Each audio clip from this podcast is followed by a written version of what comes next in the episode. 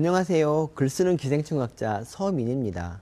예, 북소리의 인기 코너 서민의 만만한 글쓰기. 글은 다른 이에게 꿈을 심어준다.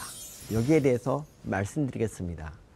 말은 그냥 한 번 듣고 없어집니다. 하지만 글은 오래도록 남아서 그 사람에게 영향을 줍니다. 예를 들어볼까요? 앞에 앉아 있는 사람이 그 바지 지퍼가 열렸다고 해봐요. 그럴 때 그 사람한테 그 당신 지퍼 열렸어요. 그러면 그 사람이 얼마나 민망하겠습니까?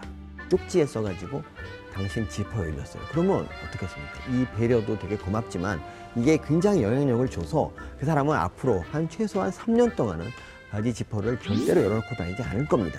이게 바로 글의 위력입니다. 아침형 인간이라는 책에 대해서 잠깐 말씀드리겠습니다. 아침에 일어날 때 굉장히 싫잖아요. 막 누가 깨우면 막 짜증을 내고. 하여튼 아침에 일어나는 거 정말 힘든 일입니다. 하지만 아침형 인간은 어, 일찍 일어나면 훌륭한 사람이 된다. 뭐 이런 내용이에요. 근데 이 책이 베스트셀러가 되면서 한동안 사람들이 괜히 별 이유도 없이 새벽 4시에 일어났다가 오후 내내 조는 그런 기현상이 벌어졌습니다.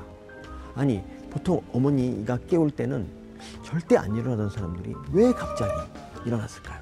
그게 바로 책의 영향력입니다. 무궁화 꽃이 피었습니다라는 혹시 소설 기억나세요?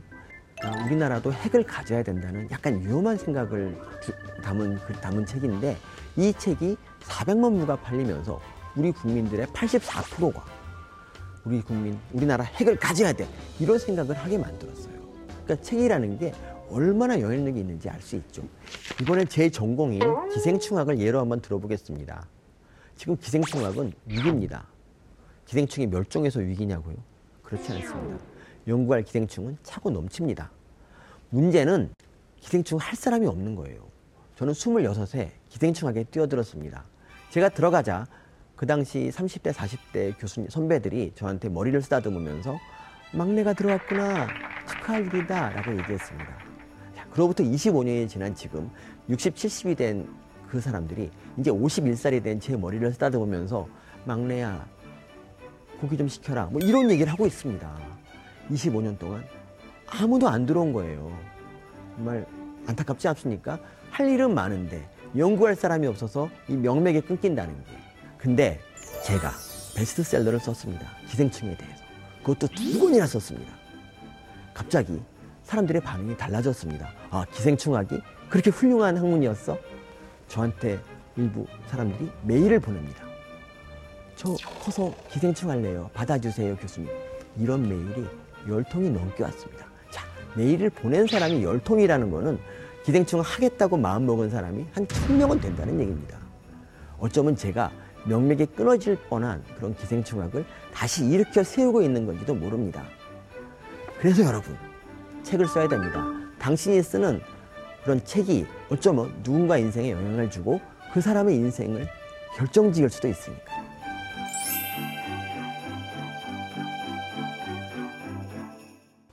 서민의 만만한 글쓰기 이상으로 마치겠습니다. 감사합니다. 오늘 방송 좋았나요? 방송에 대한 응원 이렇게 표현해 주세요. 다운로드하기, 댓글 달기, 구독하기, 하트 주기. 더 좋은 방송을 위해 응원해 주세요. 다운로드하기, 댓글 달기, 구독하기, 하트 주기. 기억하셨죠?